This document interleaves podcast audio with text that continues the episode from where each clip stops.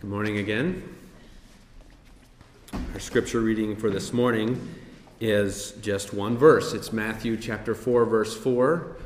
Uh, you, uh, if you've been here, you know that we've been preaching through the book of Matthew, and, and last week we actually looked at the whole story of the temptation of, of Jesus, that whole uh, narrative of Jesus in the wilderness. But in, in preaching on the whole thing, you, you, know, sometimes you have to skim over verses that you wish you could spend more time on. So I, I, I couldn't bring myself to pass by Matthew 4, verse 4, uh, without saying uh, a little bit more about it. So we're going to look at Matthew chapter 4, verse 4. If you don't have a Bible, feel free to grab one from the back.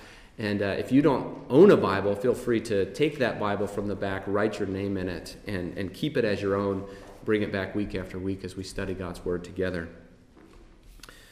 Uh, please pray with me uh, before we read. Father, we come before you uh, again. We, we long to hear from you. We, we need your word as we're about to hear from your word. Uh, we need it. And uh, we pray that you would soften our hearts and open our minds and unstop our ears, that we would hear your word and receive it and take it in and be changed by it as we draw near to you uh, through your Son, Jesus. And we pray these things in Jesus' name. Amen.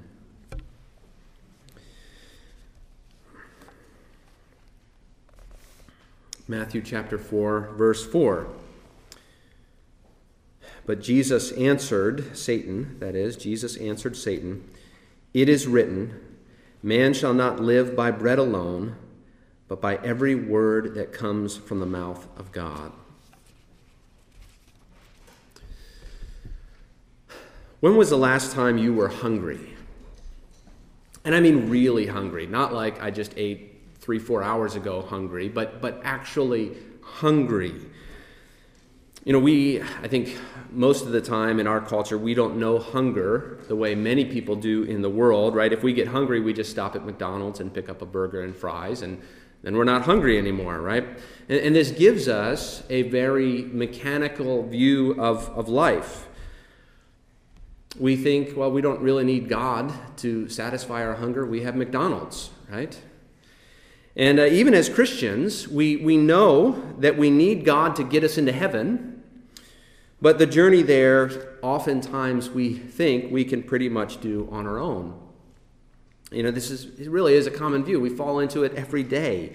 Uh, that man pretty much lives by bread alone, uh, and Jesus will get us into heaven when we die. We wouldn't say that, right? I mean, I don't, I don't think that anybody would actually say that, but, but we live that. And even when I do hunger for bread, which perishes, I rarely hunger for Jesus.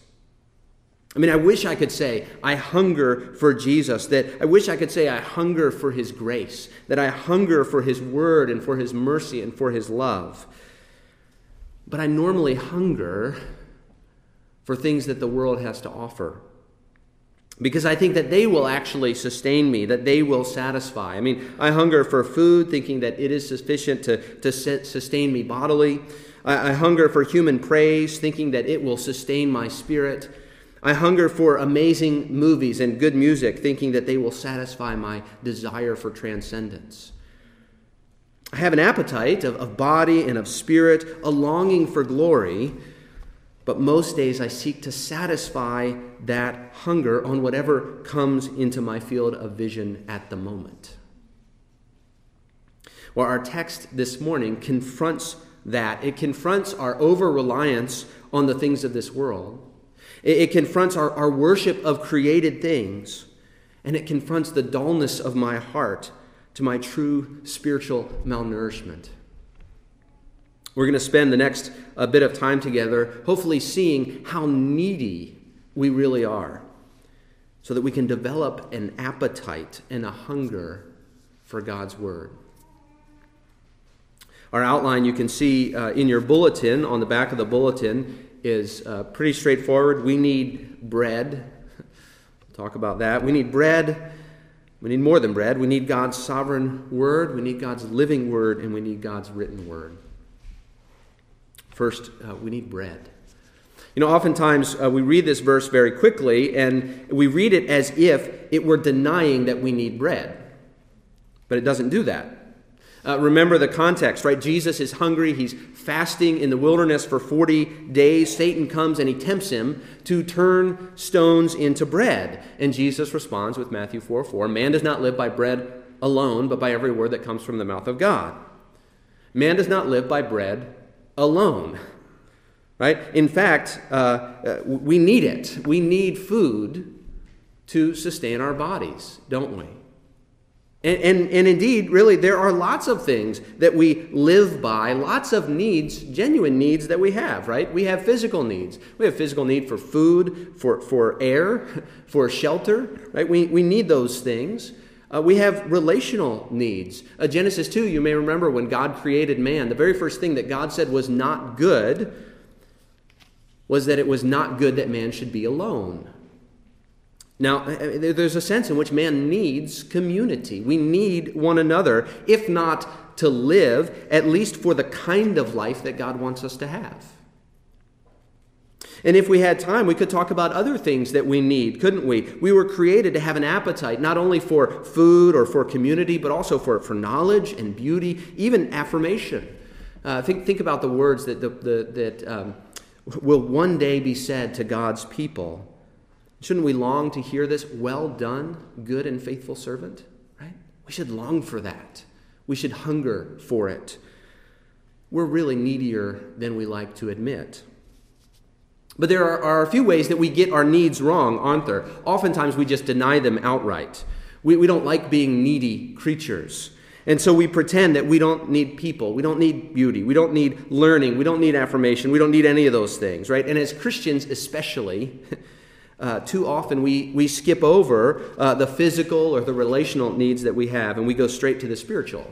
And so we read this verse as saying, Man doesn't need bread, only God.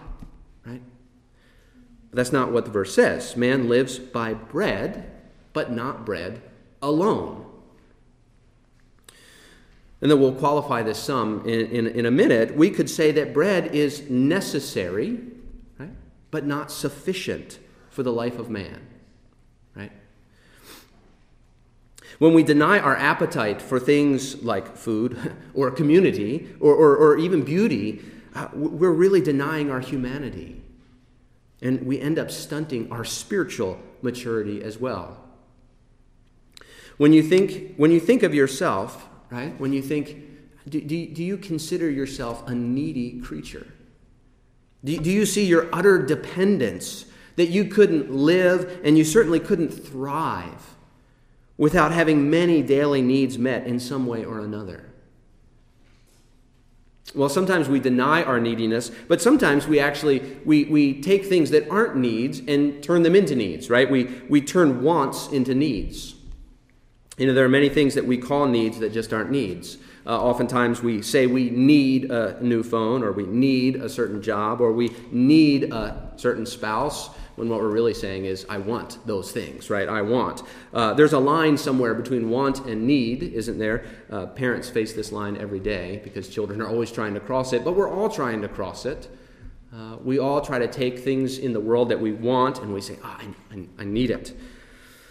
Sometimes we manufacture needs. I mean, addictions are a kind of felt need, aren't they, right? You, you feel like you need this thing. We feel like we need something that we shouldn't need. And yet, our body may uh, need it in some sense in order to avoid withdrawal. But it's not an intrinsic need, it's just this manufactured thing that we've created in our hearts. So, so sometimes we deny our neediness, sometimes we, we turn things that we don't need, we manufacture needs. Uh, but other times we think that the world is all we need right? That this is it. Everything that I need is in this thing. Have you ever had some physical need or some physical want and thought, if only I had this, then I would be happy, right? If only I had this thing, then life would be good. And you pray for it like crazy, right? Because if I just get it, then everything's going to be great. Maybe that thing's a, a new computer. Maybe it's a, a, certain toy or a pet. Uh, maybe it's getting into a certain program or, or, or, or playing a certain game, or watching a certain movie, or achieving a certain accomplishment, or climbing the corporate ladder to a certain place. Right? We say, if only I could get this thing, then everything is going to be good. I'll never want for anything again. Well, sometimes you actually get that thing and it simply doesn't live up to your expectations, does it? Or sometimes you get it and you're happy with it for a time until something else comes along and that becomes the next thing that you need and you got to have if you're going to live. Sometimes God withholds it. He just doesn't even give it to you. Why does he do that? Well, maybe it's to show you that man does not live by bread alone, but by every word that comes from the mouth of God. Well, what do you crave? Right? What do you hunger for? What do you long to, to feed your body and soul with? What do you long to, to feed your mind and your heart and your emotions with? What, what are the desires of your heart focused on? We have lots of worldly needs. We do. We have even more wants, right? But those are not what give us life. So, what do we do? What do we need to have life? This is what Jesus says, isn't it? Matthew 4 4. Man does not live by bread alone, but by every word that comes from the mouth of God. We need God's word. First, we, we need God's sovereign word, right? By sovereign, I just mean his powerful, uh, his, his in control word, that, that God's word that makes things happen. Particularly God's word as it gives us life.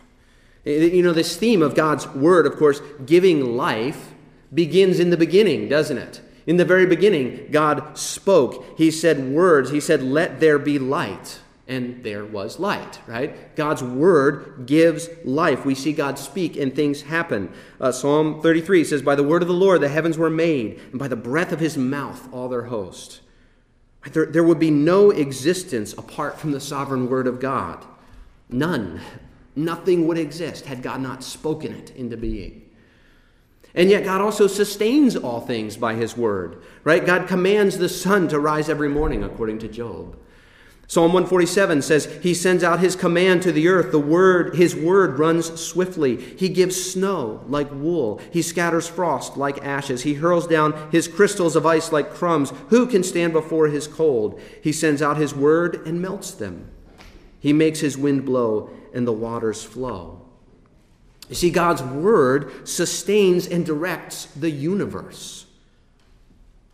Now, the problem is we see these things, again, as, as merely mechanical. But behind even natural processes, the natural processes of life, stands the Word of God, which maintains all things. God is working. You know, Calvin uh, says of these words that um, these words of Jesus, about living by the word that they apply not, interestingly enough, uh, Calvin says they, that they don't apply to our spiritual needs, which we will talk about in a minute, but that these, these words apply only to our physical needs. Calvin says, though we live on bread, we must not ascribe the support of life to the power of bread, but to the secret kindness by which God imparts to bread the quality of nourishing our bodies. See, he's saying we need God to bless the use of bread if it is to benefit us. Again, we, we think of this as pretty mechanical. I eat, I'm satisfied, and done. But Scripture gives a more nuanced view, doesn't it? About, about life in general. I mean, Psalm 127 says that all the physical effort and exertion that you could make is in vain apart from God's blessing. You know, you go to work every day, you work hard all day long, and you may have nothing to show for it, or you may have much to show for it. But you'll have nothing if God is not blessing your work. Haggai chapter 1 verse 6 says that we can eat and drink and put on clothes and still end up hungry and thirsty and cold. Because if God is not blessing those physical means, they will be unproductive for us. See, God has given means, uh, the means of food to fill our bellies, but, but God must bless that means if it is actually to do its job. What this shows is really how dependent we are on God every day and how pervasive God's blessing is. Everyone who eats and has their fill has God's blessing twice over, don't they? They have food and they have the blessing of that food so that it nourishes their bodies. The very laws of, of, of science that, that govern the way my body digests food and, and take nutrients from it, those laws are governed by God's word. If my body is to gain nourishment from bread, it's not simply by the laws of science, but by the word of God upholding those laws. In fact, uh, uh, one author, Vern Poythress, in his book Redeeming Science, which I would highly recommend to everyone um, if you're willing to, to work through it, because it's, it's weighty. But uh, Vern Poythress in Redeeming, Redeeming Science, he draws the logical conclusion, and this is what he says. He says, The real laws of science are in, are in fact the Word of God. Just think about that for a second. The real laws of science are, in fact, the Word of God, specifying how the world of creatures is to function. So called law is simply God speaking, God acting, God manifesting Himself in time and space. What people call scientific law is divine. We are speaking of God Himself and His revelation of Himself through His governance of the world. Do you see what he's saying? He's saying if any scientific law accurately reflects the state of things, the reality, then that law was set up by God to govern the world. That law is the law, the command, the word of God for reality. So man does not live by bread alone, but by God's sovereign word of providence to use that bread to fill our bellies, to nourish our bodies.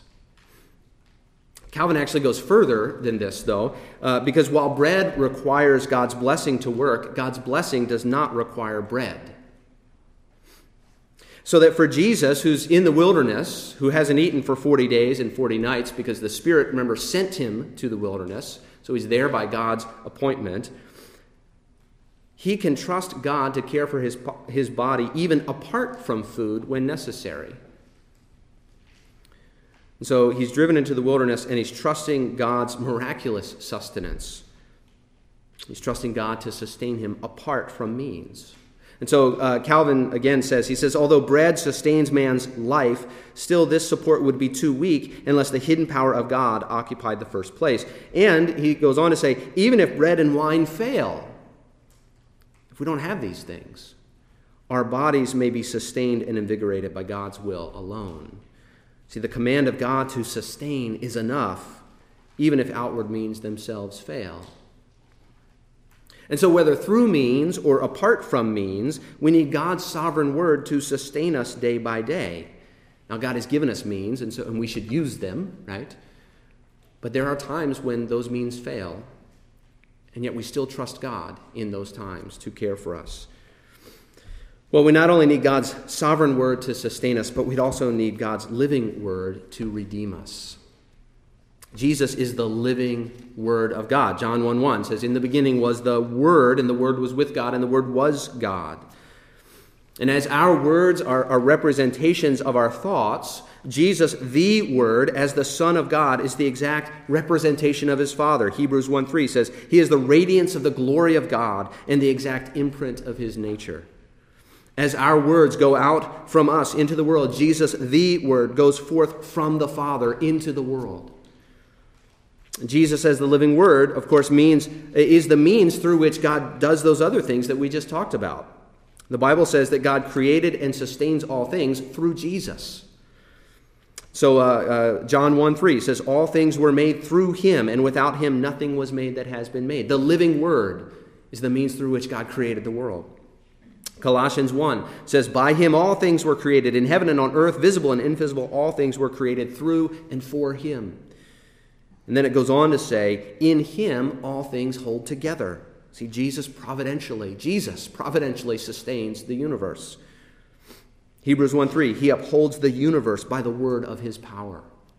So Jesus is the one who, who keeps the genuine laws of science constant, right? He's the one that upholds the world. The universe works because he holds it together. Jesus, the living word, created all things, sustains all things, and everything that exists exists by his word, the word of Jesus. We need him to sustain our bodily existence.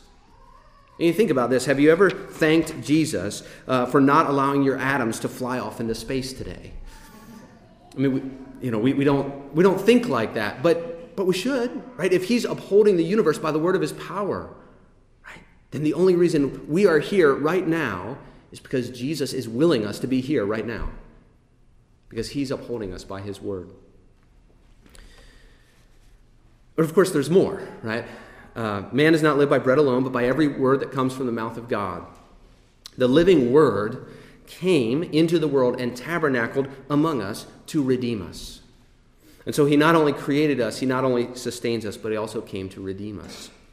Jesus comes to defeat sin in our place. Do you know how much you need that? Uh, do you have a hunger for redemption? A hunger for Jesus? Think about the effects of sin in our lives, right? I mean, just I'll, I'll, list a couple. Think about think about first sin's guilt and condemnation, right? That's the most obvious. Uh, it, it's what we think of most often when we think of the word sin, right? We think of guilt, we think of condemnation. Well, sin's guilt breaks our communion with our Father in heaven. And by guilt here, I don't mean uh, not feeling guilty, right? But I mean being guilty. Uh, when a judge pronounces someone guilty, he's not making a pronouncement on how that person feels, right? He's making a pronouncement on, on the objective status of that person. And real objective guilt breaks communion with our Father. This is our, our greatest need, isn't it? Our need for reconciliation to our Father in heaven, the God of heaven and earth. We need to be reconciled. Sin's condemnation means an eternity in hell forever.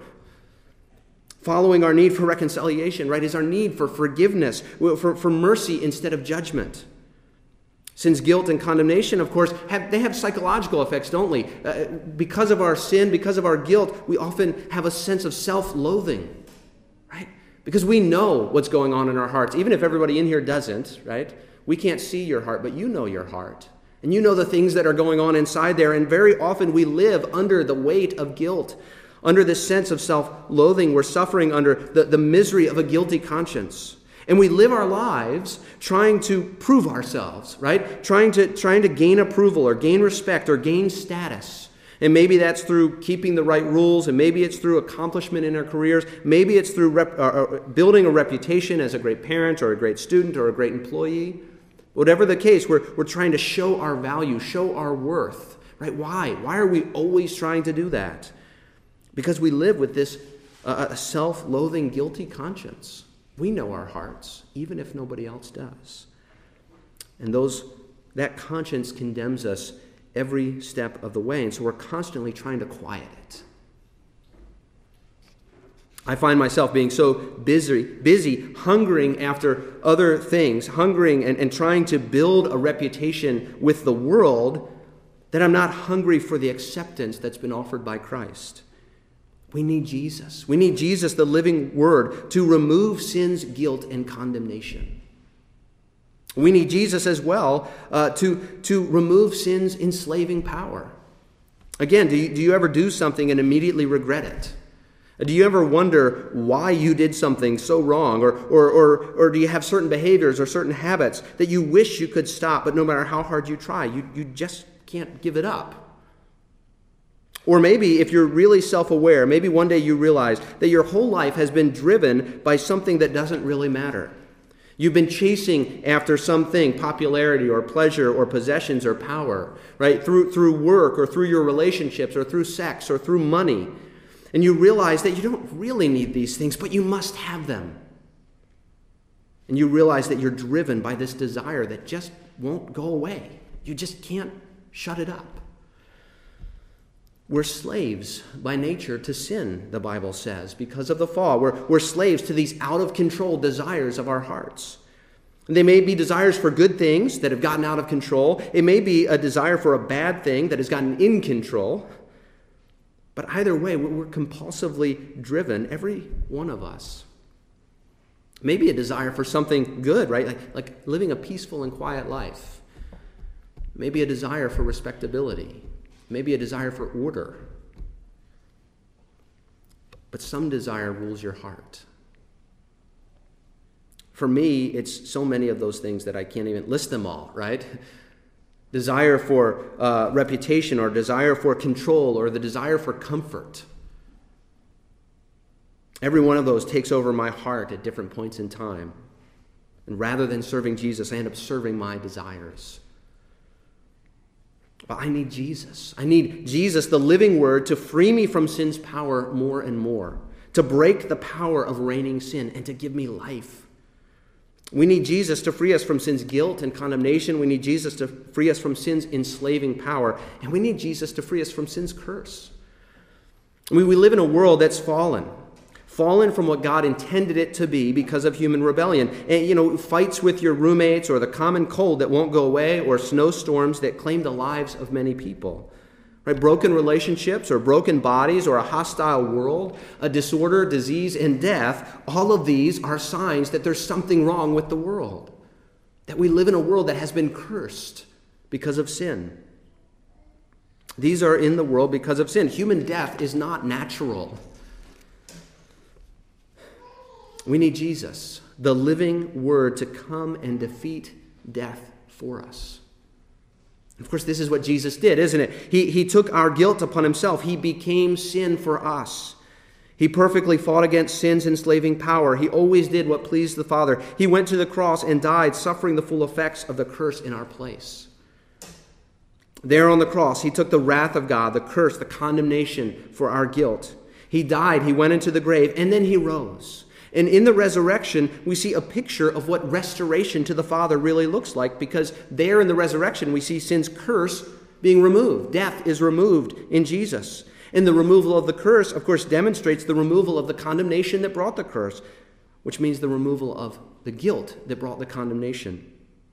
The resurrection shows that all of this has been removed in Jesus, who had borne it in our place. And so, if we hunger for freedom from sin, sin's guilt, sin's power, sin's curse, we're hungering for Jesus, the living Word. Do you hunger for freedom? Uh, are, are you weighed down uh, by a guilty conscience or a sense of shame? Uh, do you feel your need to change but feel impotent to make that change? Uh, do you feel the weight of the fallenness of life? Do you, do you hunger for, for freedom, again, from guilt or from compulsion or from disorder or from disease or from death? Do you hunger for those things?